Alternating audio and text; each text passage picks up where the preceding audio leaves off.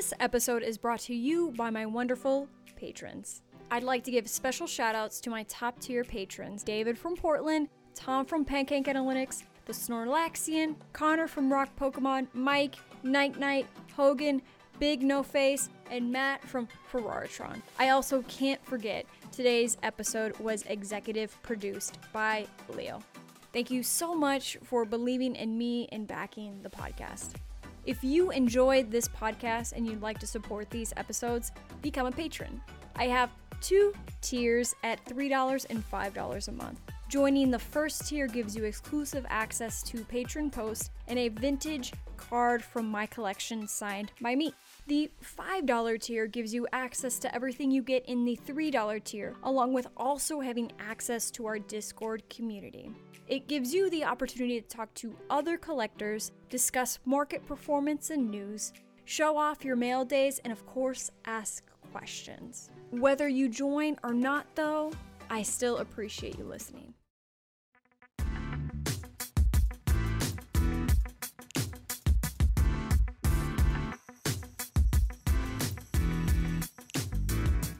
Absolutely. Which talking about opportunity and hitting when you know hitting when the window is available for for for finding good opportunities. I'm just curious because you you started out with baseball. So you're obviously familiar with other sectors. Um, you know, this ain't nothing new.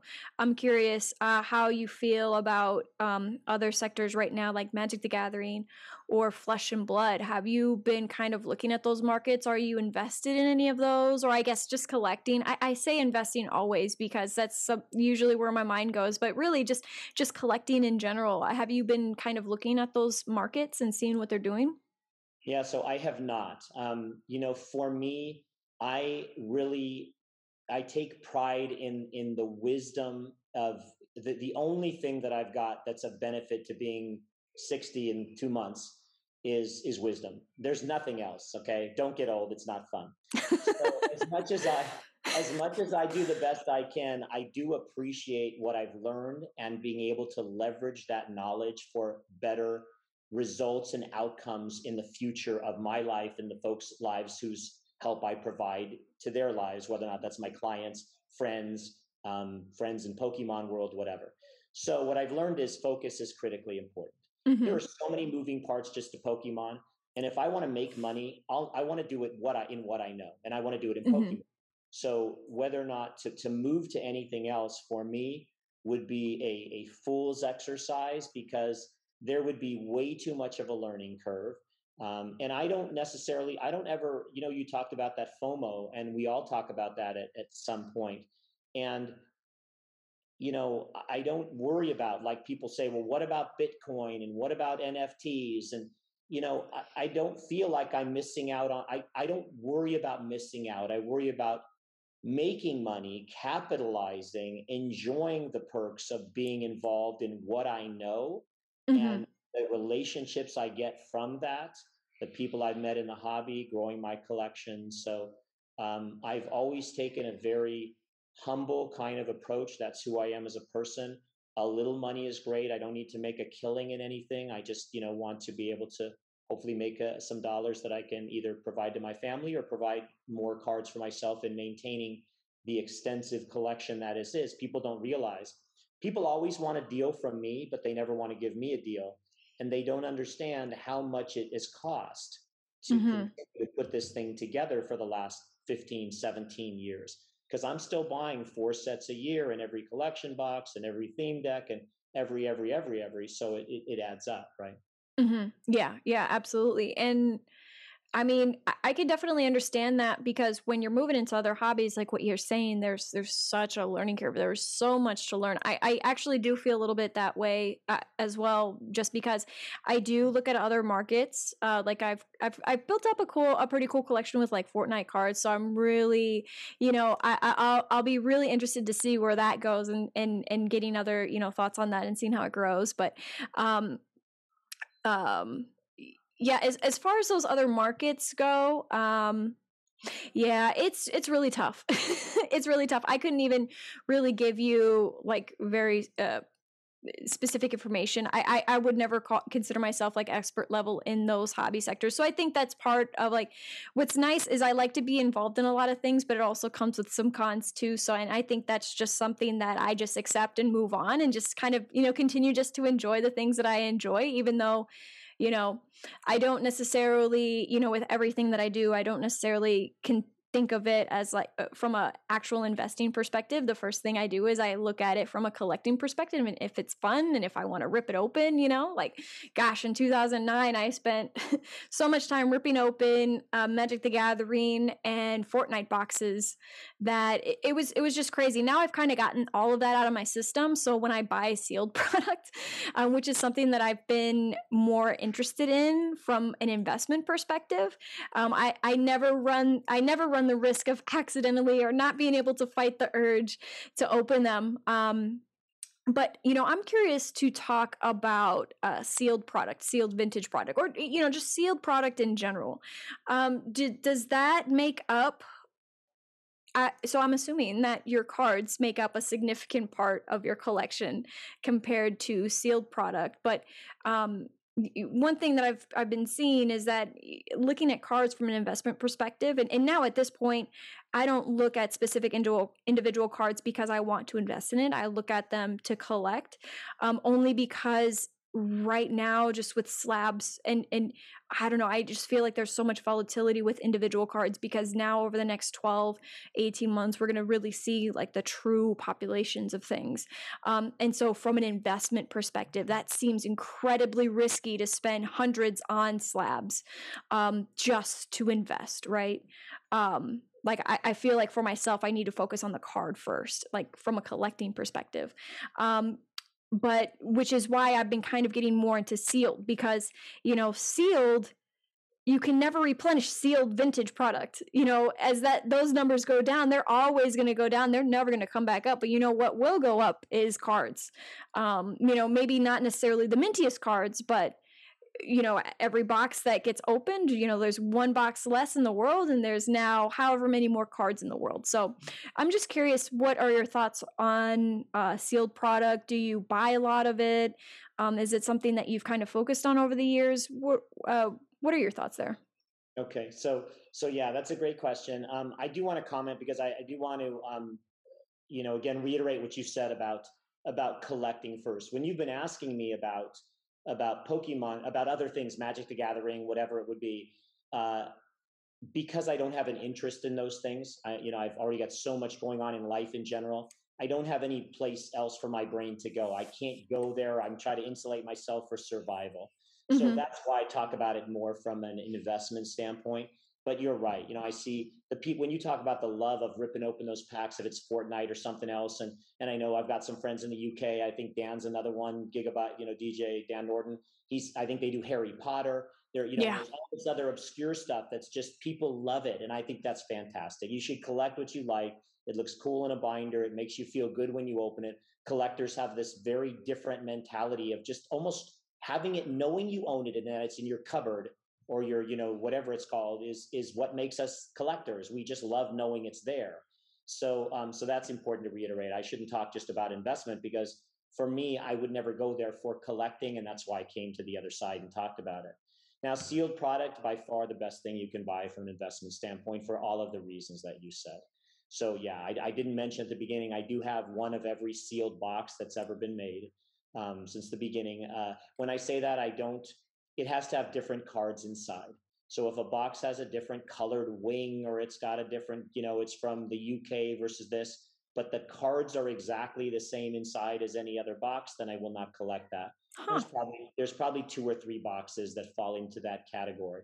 But if it's first edition or unlimited or red fossil logo that's got certain variants in it, or if it's, you know, shadowless, etc., then I do have all of those boxes. I have all of those in sealed condition, and I have every one of the theme decks from each and every set going back as well to today. So mm. that hmm. was always part of my. The only thing I didn't collect that I again have to sell at some point is I in these early collections I have the individual packs. So I oh the, okay. Those folks collected one of every cover art. So I've got four of this, four of that, four blisters. Um, but I I always knew those packs would be inside the boxes So I didn't keep it going trying to collect one of every cover art because I kind of know they're in the boxes. Um, right. so, so uh, yes, investment wise, it is the best thing because they do disappear.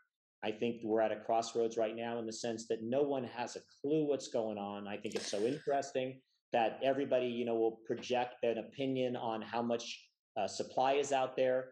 And what you've got is this really crazy dynamic where if you're a seller and you're holding product in vintage of any kind, especially those EX years or the diamond and pearl years or whatever there was the least kind of supply that was put out, nobody wants to sell them because they're too afraid of selling it at 2000 and a week later it's 5000 too afraid of selling it at 5 and a week later it's 10 mm-hmm. so the mm-hmm. stuff's not coming up for sale at all very infrequently and and it disappears and the next thing you see is it's up 10 or 15 or 20,000 and no one knows to do what to do with it right so it, that is a really people say what does that mean? And i don't have a clue.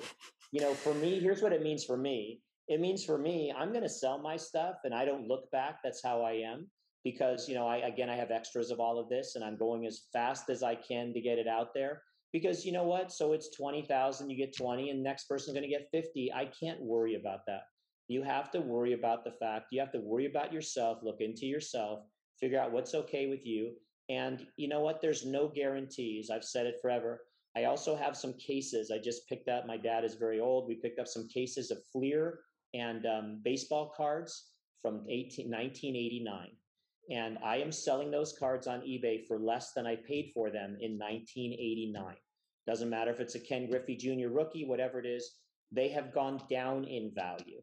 So, what you realize at the end of the day, it's still a piece of cardboard. It's not gasoline for your car, it's not food on your table, and there's no guarantees. And if people understand that and they're okay making money on whatever they make, then you don't have to question yourself all the way until the you know the the day you die and say gosh i wish that was a terrible mistake. No.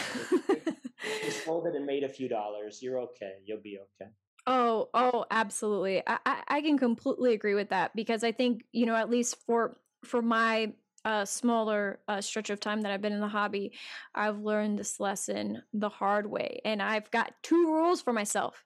First rule is don't open sealed unless you have a reason to do it, but like also don't try too hard to find a reason. Like keep it sealed, you know? Um, but if you find a good reason, then then that's good. Like if you want the experience of opening up a set or if you want to learn a set better, go ahead. But if you're not sure, like just just like let that be your decision. And the second uh the second thing that I've learned is it's hard to have seller's remorse on a thing when you sold it for a specific reason because you needed that money for something. Now, hopefully, it's not an emergency. you know, that would be a terrible.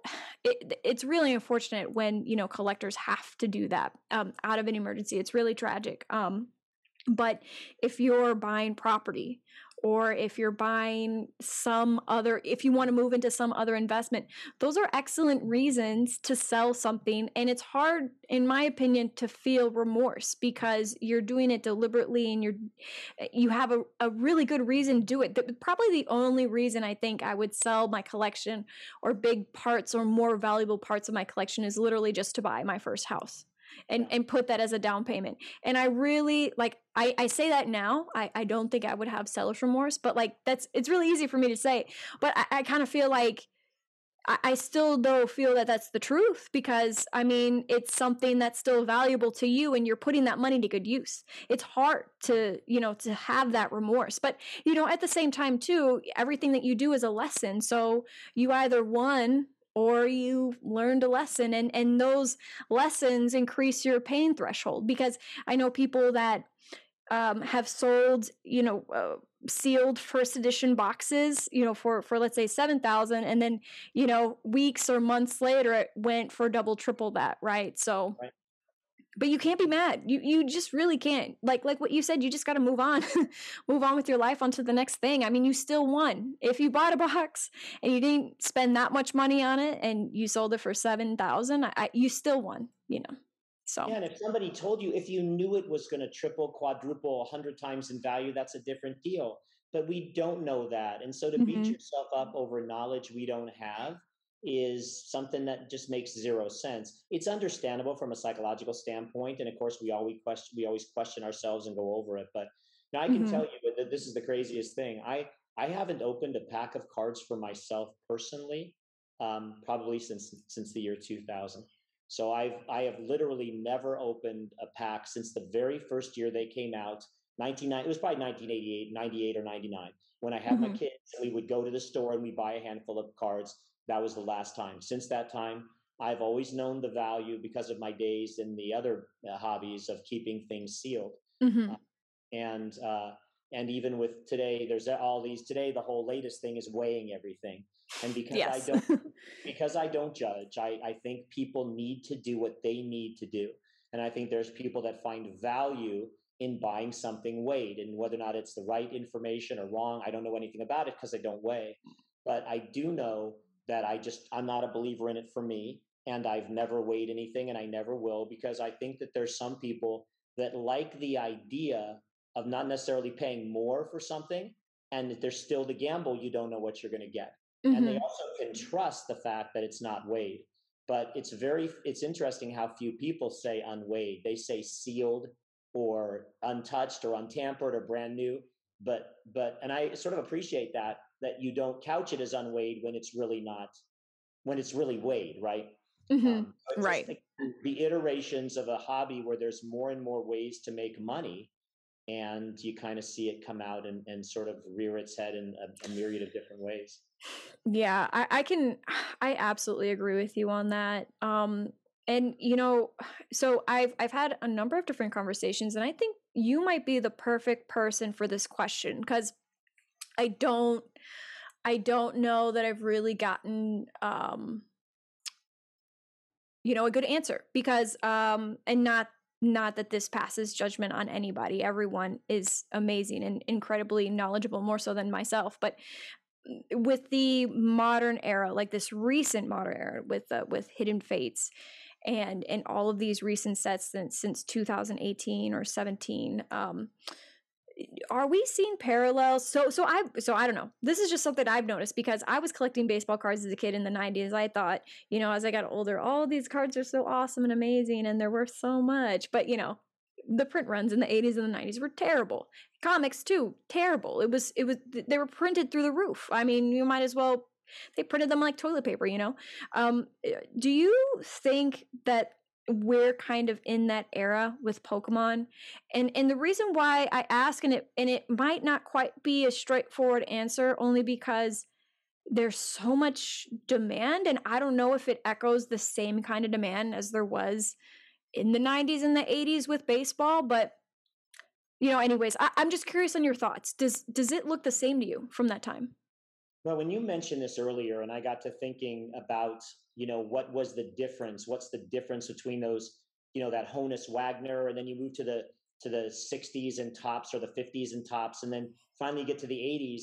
What what happened was Major League Baseball they opened up the licensing, and so oh. now you didn't have you had Fleer, you had Upper Deck, you had Bowman, you had Donruss, you had you know Panini, you had everything starting to come out, mm-hmm. and that really contributed to a lot of that oversupply.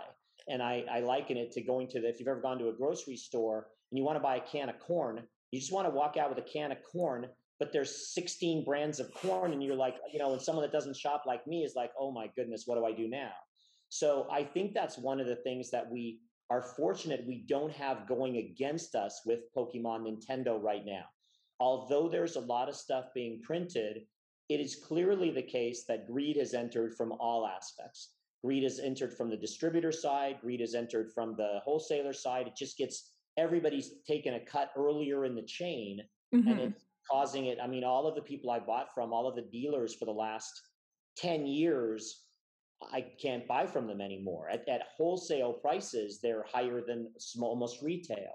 And it's because they've got so many people scooping it up. So, you know, does this media franchise thing is it critically important? 100% does pokemon need to continue to put out the shows and put out the go and put out the the video game and put out the movies and put out the apparel and pokemon center with their stupid limited stuff that they sell out of in four and a half minutes that nobody can get their hands on?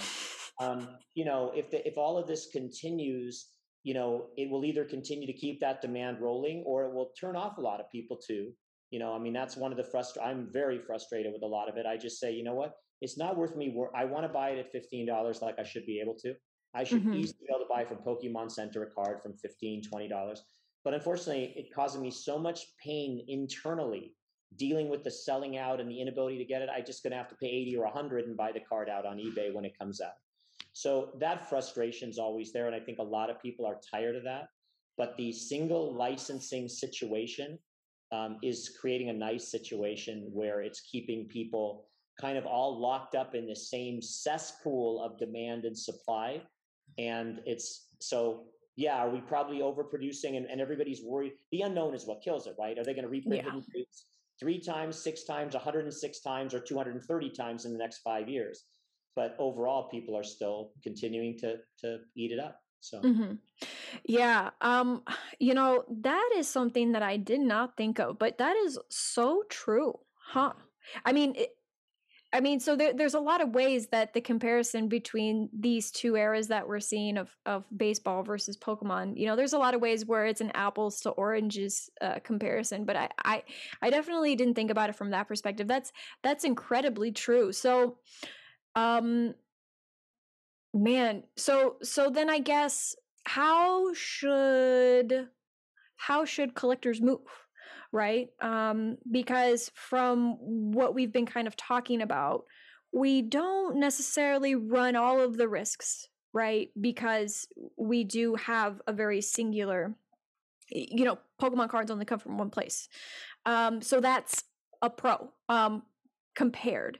Um, but with the rising prices, um, and and this is something that I've always agreed with Pokegal on this. I, I love that she educates her users in this way. You know, why why a new set that's just coming out? Why are you paying so much more over MSRP?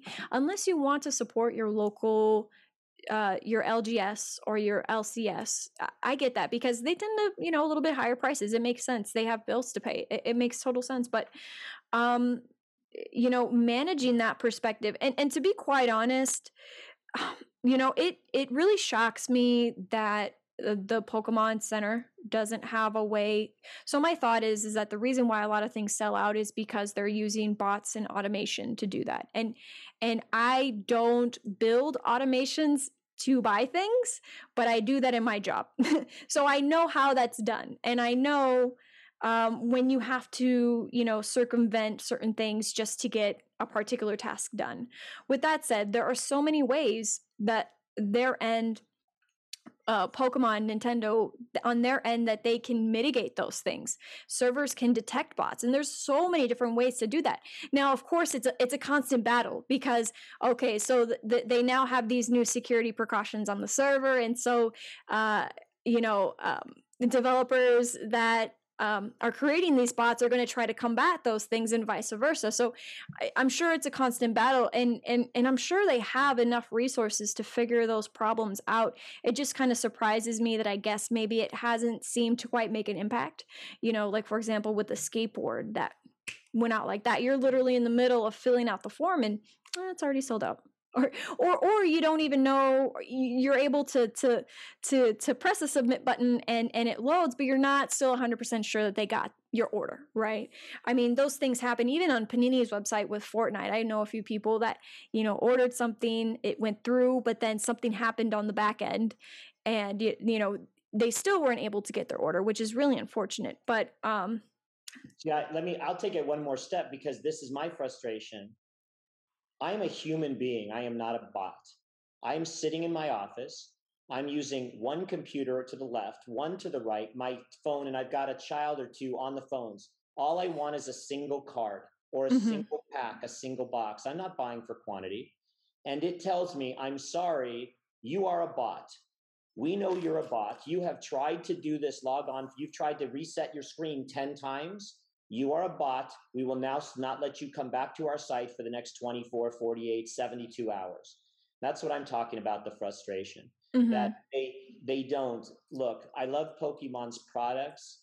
The company, you know, and I have no business making this. I just am not a guy that makes conclusions unless I really believe it.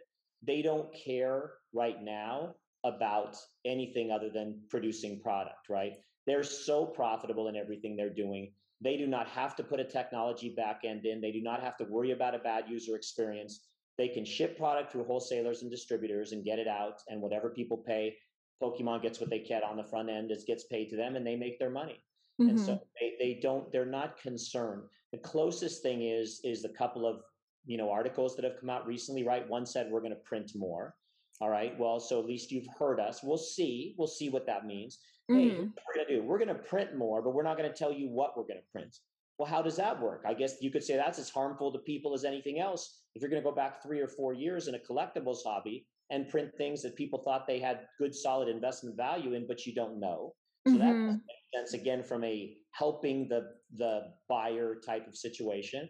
And the second thing is, oh, we're going to not put out the the pre-release, um, not yeah, the pre-release staff cards because we're not running tournaments. So the idea is we're not running tournaments now. So why should we have staff cards coming out to people when we're not staffing anything? And those staff are taking those cards and selling them for quadruple what they they get them for free. yeah. They're not selling them for 5, 10, 15, 20. They're selling them for $400. That's ridiculous. And that just looks bad. That looks like they have egg on their face. So I think that's a smart move just to from an optics standpoint, from maintaining a solid narrative. But show me something they've done to really help. I mean, I can't buy a jumbo. People hate jumbo cards. I'm sorry. I hate to tell you that. I have a jumbo video. People think it's a joke. I have every jumbo card that Pokemon's ever made in the English language. All right. It's one of my most prideful things because I think it's one of the hardest things to have ever put together. Um, and keep it in good condition. And keep it in good condition because you know they got to be eight, nines, or tens, right? So they're the first Galar packs, or the I'm sorry, first partner packs for the 25th anniversary. You can't, I can't get them. You know, I mean, I can go and pay triple, quadruple the price.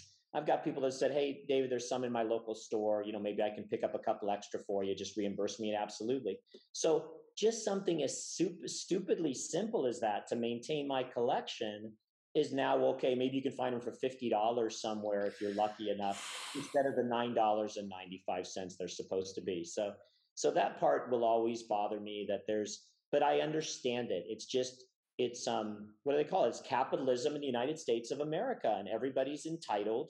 I know Pokegal gets so mad, like, and I get it totally. Like, I don't disrespect.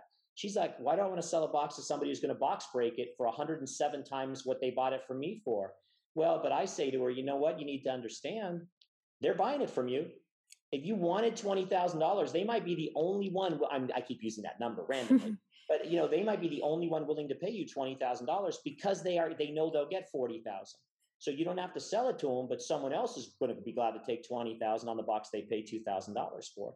So it's just capitalism in whatever form you, you look at it and, and agree with it or not. It's part of how this country was built over the course of time. Yeah, absolutely. And and I can understand um collectors who collect modern. I don't collect modern, so it's not something that I necessarily worry about for me personally, but I do worry about for that in general just because, you know, people who are just trying to collect one or two boxes, it just kind of sucks that, you know, now you have to go through all these hoops. You know, that I can absolutely acknowledge, but the one thing that kind of worries me a little bit the most is how these newer generations are um, interacting with the brand um, from from from this perspective because um, part of what made Pokemon so freaking big is is is the many different ways that you could interact and build uh, you know, I don't want to say a relationship, but that's the first word that comes to mind. But build, but build a connection with with the brand, and so this could really hurt uh, cards because children don't necessarily have the ability to build the nostalgia with these particular sets. Um, you know, for for this time being, which just makes me a little nervous. Um, from that perspective because i think you have to make sure to to manage that properly and and that could like what you were saying there really hasn't been anything much from your perspective that pokemon seems to be doing to uh, focus on the community. Uh, they, they seem to be focused on the capitalist part of it but i think from that perspective they need to worry because you know that's why pokemon has continued to be huge is because they've been able to connect with children and this obviously is just a particular part of their brand that people can connect with it could have an impact in the future for at least these sets i don't know it is something that's crossed my mind and i mean I'll give you one example McDonald's cards. Okay. So the McDonald's cards come out. You're a little kid. You're sitting in your mom and dad's car. You drive through the McDonald's drive through and you get the Happy Meal and you go, We'd like the Happy Meal. Oh my God, they're so excited that Pokemon cards. And they say, Sorry, we're out. We don't have any. What do you mean you won't have any? Yeah, we, we don't have any. Well, you'll get some next week. No, we're not sure. No, no um, monitoring, no allotments, no anything. How do you feel if you're that little kid or those parents who think, wow, well, there's a nice promotion put out by Pokemon and your first taste was that taste for yeah. a young child? That can tarnish it forever. That could be, I don't want to have anything to do with this brand anymore. So yeah, I mean, I, I'm I'm not one. I'm not sitting in the corporate offices figuring it out, but I certainly would strive to make things a bit more even-handed, even-keeled, maybe more limited. You're the early people in the distribution chain. You should not be allowed to raise your prices more than this. Absolutely. Figure it out so at least everybody's kind of on the same page and people don't come away with that bad uh, that bad taste in their mouth. Oh, absolutely. One of my coworkers called me one time. They were leaving McDonald's and they were so pissed because of that exact situation.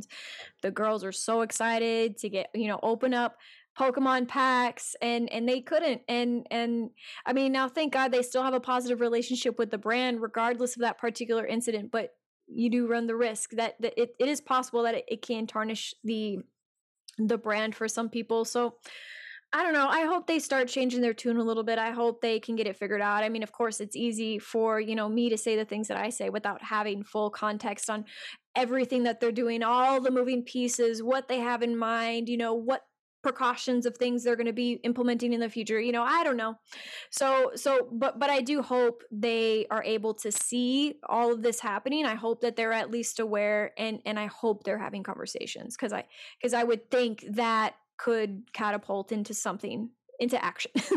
yeah. So I hope you're right for sure. Yeah. Yeah. Which so it, it's coming up to 9:30 and I want to be respectful of your time because I know you do have a lot going on. So I was wondering if it was okay if I could ask one more question. Yes, of course. And and the thing is, at this point, I'm going to let you do whatever you want because one, it's your podcast. Two, two, you you clearly have bad intentions with that whole band card thing you're looking for.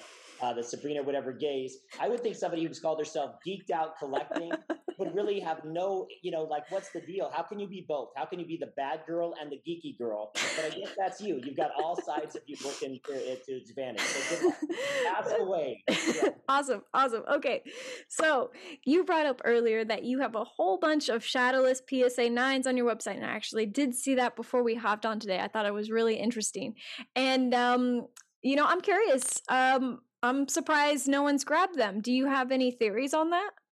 I I do not know anything about that. So isn't that okay. interesting? Um, I I bought a collection recently, and it was all of the vintage sets coming up through, and that's what I've just finished kind of putting on the website. Mm. And so, and the one thing that the collector kept, they kept maybe a card or two, and they kept their shadowless set.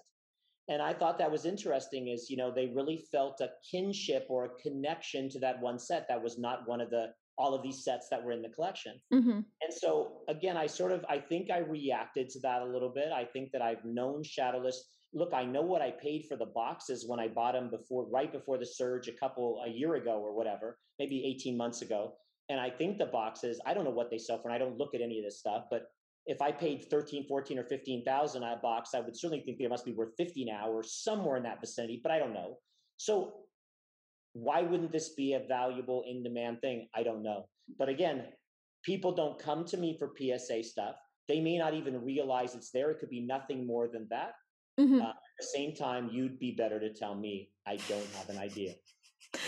Well, um, so I mean, I mean, my my uh my listeners they do know I've brought Shadowless up a few times because going back to rarity and going back to numbers and going back to print sizes or estimations of print sizes that we have, it's really shocking that Shadowless isn't valued higher um than certain first edition for uh, cards um just because there there's quite a few PSA 10s that the lower pop is in the shadowless versus the uh, the first edition. But anyways, um, so so I I would think that, and and I guess maybe it comes down to education of the market, and I don't want to just like blindly always say that um, because I'm sure there's nuance there, but gosh, I, I just feel like Shadowless is completely slept on. Uh, completely, completely slept on. And I think I don't know. I, I I can I can imagine the rubber band effect happening with Shadowless in the future because it just kind of blows my mind. Which also, since you know a lot, a a, a lot of things within English sets, I'm really curious. So, the intro, the 1998 intro packs and the cards in those packs they're shadowless. And of course they're just like commons and uncommons and just you know cards to get to get people introduced. So the hollows came out when the shadowless set came out uh officially after the first edition. Um can you tell the difference between the cards?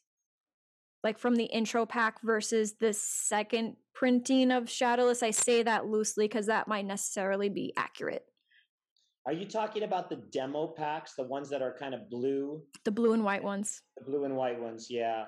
Um, I don't know. I don't think I can tell the difference between a darn thing. I, I, you know, people always think I'm this expert, and there's things that I've learned along the way for sure. Uh, but I, I really, I have been so consumed by by picking up everything that I haven't been able to dive down selectively until just this last year. And some things I've sort of dove more in versus others. Mm-hmm. But I've learned so many things that I had no idea that there was a first a base set fourth print. I didn't know that. I didn't know there were the red fossil logo cards, a third a fossil set third print with different copyright dates. So all of these things I didn't know I, that either. yeah, so, so I've now learned these things and had to go after those, and it still pushed back the other stuff as far as the the numbers and the and the specifics um, of the shadow shadowless. You know, uh, so I don't know. Um, I know I've seen. I think you're going to see a whole new era of collectors that are going to be focused on picking up individual unopened packs whether or not those packs will be sealed or not, or, or I, am sorry, they'll all be sealed, but whether or not they'll be searched or weighed, I don't know.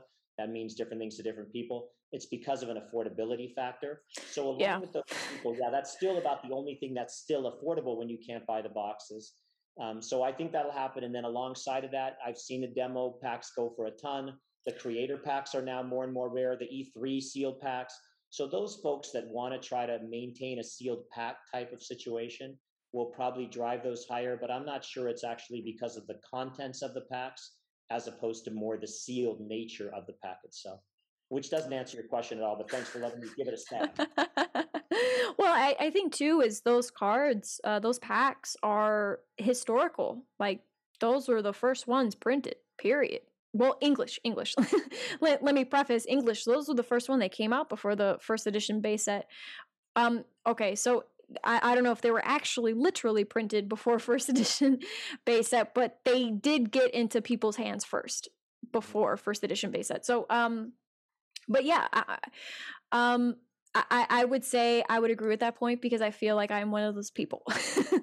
that that is me. I, I cannot I, I can only afford to buy shares of of sealed boxes. So I've got some shares on Rally with uh with a few of those boxes there, which has been nice. We'll see how that actually goes. I, I don't know where that will end up, but it's kind of nice to say I guess that I, I own parts of of uh, sealed boxes. But but yeah, I can definitely agree. I think um definitely something that's come out in the last few years is a lot lot more sealed collectors. There, there's a there's significantly more sealed collectors, and not just in Pokemon too. That actually applies to Magic the Gathering as well. And I know that because I'm also one of those people. Um, and I think I think you know you just have people like me who who grew up um, back in the day and didn't and, and just got into everything really late because it just took us a while right? It took us a while to get back in. Um, obviously, there are some that are my age or younger that have been in for a while, and that was just their situation. But someone like me, I definitely fall into that because, you know, I fall into that weird category of collector and investor with, you know, a little bit of disposable income that can put into those things, and I don't mind keeping things sealed. But, um, but yeah, I, I don't know. I guess, I guess like like going back to shadowless and why they they maybe don't get as much credit i don't know recognition I, I, always wonder if it comes down to truly being educated on those cards being be knowing that they are very rare and they're also that that's the only set that came with shadowless like only shadowless cards they were the only ones that appeared. so, I mean, just thinking about those things, I, I this is something I've been kind of just, you know, talking and soundboarding with other collectors because the one thing that I try to be careful of is information.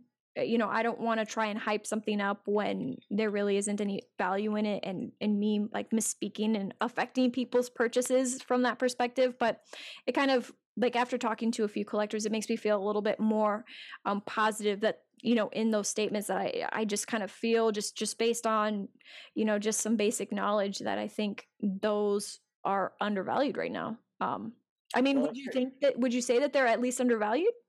Well, I don't I don't know if they're undervalued, but I will say this: the the point to to your point, go on eBay. Anybody go on eBay and look up Shadowless and pick a card and look it up, or look up first edition, or look up the card name itself for anything to do with those numbers and you'll see more listings that are completely confused with what they're even listing.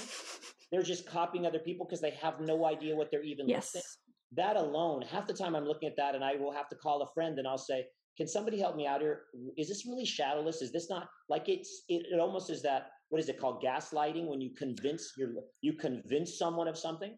So, uh-huh. so that's what it's like to me. It's like I'm looking at it and I'm being convinced when I know that shouldn't make the, the case. And so I have to look at 10 listings to figure out which four are right or which six are right or which eight or two are right because they're so messed up. So so I do think there's a great deal. There's so many new people coming in that, mm-hmm. it, that there's a ton of people who are going to come to any of these realizations over the course of time.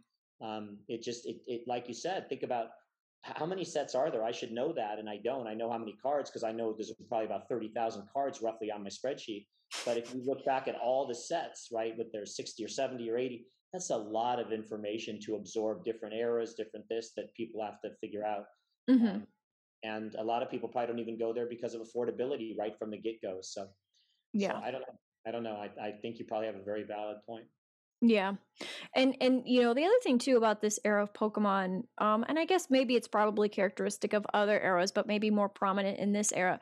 Uh, being being a data person, like I said, the sales data for you know Pokemon cards is so hard to keep clean just because it's only as good as how the seller has listed it, how well the seller and how well and how accurate the seller has listed those listings. So if you're plugging into, you know, eBay's API, I mean, just it's almost like you have to go row by row. And then also too, uh, part of the reason, you know, part of the fact that eBay doesn't really confirm sales, you know, then you have to kind of dig into individual uh, listings to make sure that it wasn't some kind of shill or or anything like that.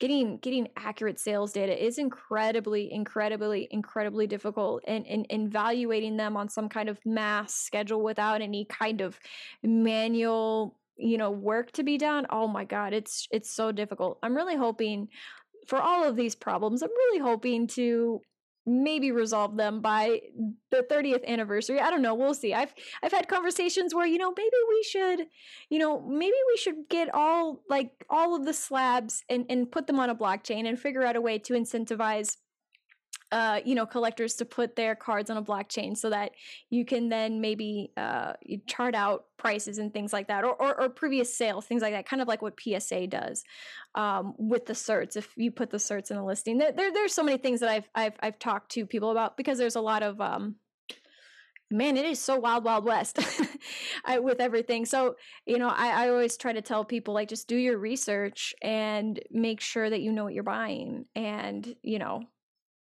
also negotiate too if you can. If if there's you know a best offer that you can throw out there you know definitely try to negotiate. Because one of the things that i'm worried about for newer collectors especially even if you are coming at it from a just a collecting perspective like oh you know these are cards that have that are really important to me. I used to own them when i was a kid and i lost my collection and i want to get it, everything back. One thing that i do really worry about and maybe not so much for right now because everything's been really slow. I think i've had conversations with others that it seems like we're to creep into like a sleepy a sleeper summer for for a lot of things. Um but it makes me worried too because a lot of these cards have price ceilings. And I think that's not necessarily something that newer collectors consider. And what I don't want to happen is I don't want people to pay incredibly over market um, for something that maybe over time won't grow in value. I mean, of course, like I said, depending on motivation, you know, growth isn't the number one thing. Um, you know, if you do want a card and you just want to own it, then and if you have the liquidity and and it's not going to put you in the poorhouse, then fine, go ahead and do it. Um, but but I don't know that, and that's that's something that I worry about too for myself because there are you know slabs that I kind of try to look out for, and just the prices just seem too. Some of them are just too much, just too much, too much higher than than what I would think would probably be their ceiling for the next like five to ten years, and or or too close to that. Um, so. And and you said it right. You know, you said do your research. You know be an informed buyer. There's so many people, I call it the herd mentality. They just follow the herd. And mm-hmm. even in investing, you're not supposed to do that in the markets and stock markets, et cetera. So there's so much resources these days for research. There is eBay, there are the Facebook posts, there's people that run sites, I guess, on pricing of cards. You've got so many ways to turn. And then there's folks like me. Anybody can can reach out to me. I'm not charging for anything. I'm not making them charge pay a Patreon. I'm not, you know, I've got the the some of the nicest people I've known over time, when I call them for help, they're like, you know, sure, we'll do this if you pay us this much money. So that's people that have the greed has gone to them, and I they are entitled to do that, but it sure doesn't make me think of them as a friend anymore. Um, so so I believe in helping people, and part of what this community is is that we all can give back and help each other and distinguish if you're a collector or investor. And and you said it right. If you're a collector, buy what you want to buy and don't think twice about it. And if you've got the money, do it. If you're an investor, you got to be more careful and you have to be, and because there's in the investment markets, no matter what they are, there's always going to be someone buying at the top, and that's the loser. When you mm-hmm. buy at the mm-hmm. top and the market turns, that's how it is. So if you buy for investment, you better buy with some kind of downside sales discipline, or you better buy with some holding time frame in mind, or you better buy with extra disposable income, financial resources you have, like you said, and that you're not down to your last dollar and you just have to sell it and bail out because it didn't go the way you you hope to. So, um, mm-hmm. but I think between the data out there, the community, and folks like me and others that are willing to help, uh, you can really build a great knowledge base and at least take a um, create a higher likelihood of success for yourself than if you're either listening to people who may have the wrong motivation to tell you something or if you're trying to do it on your own. Mm-hmm. Absolutely. I mean, it comes down to mitigating risk. So right. just just do what you can to to mitigate that. So um but anyways, I mean, you know, again, I want to be respectful of your time. So you know, I know you're saying this is my show, but but I don't I don't want to keep you here because I can ask questions for days. I really can. And honestly, you know, I feel like there's some things that we've only really scratched the surface on. So so what I'd like to do now is is I want you to let everyone know first off where can, where can they find you in the best place where they can ask for questions, um, and then also if you have any parting thoughts that you'd like everyone to know, um, definitely, please do okay. so. Yeah, so. thank you. So, so my first parting thought is I've had to look at this old man's face for like a couple hours now, and and I noticed, you know, because I always seem to come out red on the. Uh, first of all, I like our matching shirts. Let me start there. We definitely yes. have a stripe going on. Okay. Number two is my my appearance. I'm going to tell you that I finally was back outside today for the first time in maybe a year, coaching three basketball games. And oh, so, so much fun. Yes, so I went I went three and zero, oh, but I got a lot of red. And even though I put on makeup before the broadcast to try to tone it down, it seems to not have worked at all. Okay, I don't need comments from either one of you. Keep this up. Here. All right, number two. Let's see. What I want folks to know is that um, I liked when you said uh, you can deal with me, make offers. I, I do have a website. I'm proud of it. I'm not very much, very often proud of something, but I've done it all myself. I put it together. I built it. Um, uh, and and and I'm sort of like a, at this point, this talking. I feel like I'm a bot here, so I'm just actually a bot. I'm not myself. Um, so it's David Pokey Persin, David po- Pokey P O K E. You can't say like Pokemon; it's a licensing thing. You can say like you could say like the Pokey Fish or something, and then Persin is my last name, P E R S I N dot com. So there, I do sell my extras. I try to list some every week, if not every, you know, when I get the the time wherewithal. I'm really busy with the homeschooling my son during the pandemic, with a career and with the website, not to mention coaching. So I try to do as best I can. But um, I do try to put stuff out there that is stuff you won't see in a lot of other places. And virtually everything is near mint to mint or better. Otherwise, it's in my clearance or sale buckets, and you can find stuff for 47 cents, 97 cents. People love that, and I love selling it because it makes people happy and it doesn't kill a budget. Um, I do have uh, at dpersin1, D P E R S I S I N 1 at Instagram. Um, people are mad at me. They're always mad at me that I'm not doing more videos. I've got people all the time. Please, David, put another one out. So as we get to the summer, and I hopefully won't have as much of a burden with my son and having to do that from eight to two thirty every day, I'll be able to put some more out there. But in the meantime, I am trying to. I have a lot of folks that shop on the site, and I know you guys want more stuff, and I'm pushing as hard as I can. So, um, so that does make a difference. I joke around, but I'm not joking about the fact that that you know my wife and I, as we come towards 60, and and as I'm a financial advisor that take care of people with their money, when you get 60, 65, 70, people drop dead. It happens all the time, unfortunately. You don't have a lot of great years of life left where you're not infirmed. And I want to live them without having to deal with websites and the rest. So, so if you're looking for stuff and you're listening to this, I've got every unopened box out there except an extra one of some, everything except first edition, you know, base. Um, they'll all be out there. Uh, every I've got multiple sets coming that are going to be full sets, individual cards of all of vintage through EX through anything. So yeah, just come check us out, and I appreciate it. Absolutely. I'll put uh, links uh, in the show notes so that everyone can come find you. So, no doubt about that. We're going to push you for sure. And, um, you know, because you do have a lot going on. If you ever need help with the website, I can help you. And if I can't help you, I know people that can. So, just FYI, I, you've got. I- appreciate that. That means a great deal because yeah, that, that's the geeked out part of you I love the most. So I'm gonna take I'm gonna take you and we're gonna figure out how to build bots that are really bots.